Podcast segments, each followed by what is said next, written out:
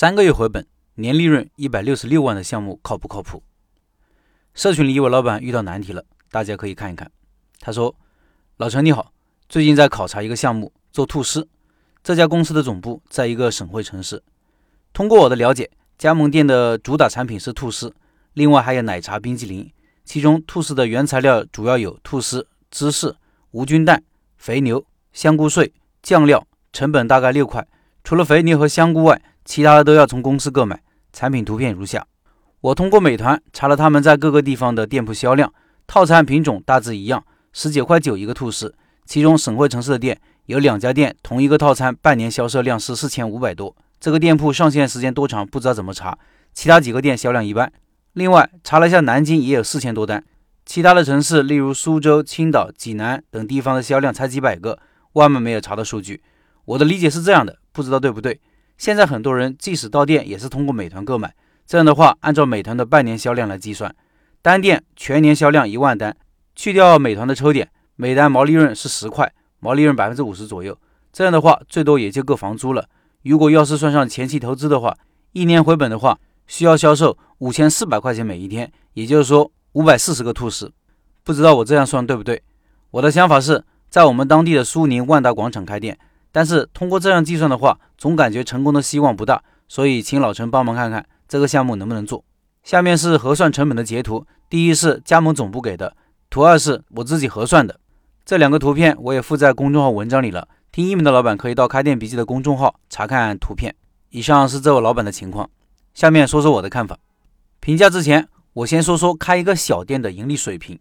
根据我自己的开店经历和身边观察到的餐饮店铺。一个一百平米以下的餐饮小店，一年能盈利二十万就是很不错的小店了。当然，也有个别的店铺更高，一个店一年赚四五十万也是有的，但是比较少。各位在憧憬开店这个事情上，可以把目标定在一年盈利二十万左右。新手还要降低要求，一年盈利十万左右吧。我们根据盈利目标来倒推每天的营业额水平。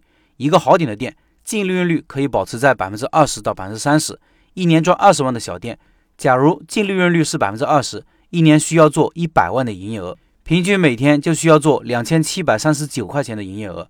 假如净利润率是百分之三十的话，那需要做一千八百二十六块钱的营业额。看起来对营业额要求不高，对吧？但是在实践过程中并不容易做到的，因为这是一个相对理想的算术模型，需要毛利保持在百分之五十以上，房租、人工和其他成本控制在百分之二十到百分之三十之间。在开店过程中，各项成本费用相互影响、相互制约。比如人工成本要做到七千到一万的营业额水平，店里至少需要六到八个人才能忙得过来，平时还要安排人休息，这里每天的人工成本就比表格里的五百要翻倍了。我看表格里写着有早中晚的营业额，那至少还需要增加三个人工。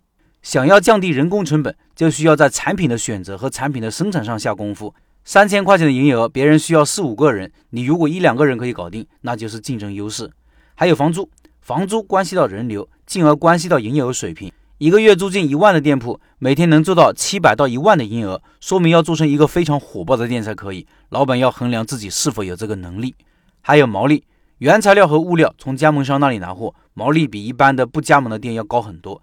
假如一般的店铺的毛利率百分之五十的话，那加盟店的毛利可能只有百分之四十，甚至不到。你也许会想，那就提高价格啊，价格提上去了，毛利不就上去了吗？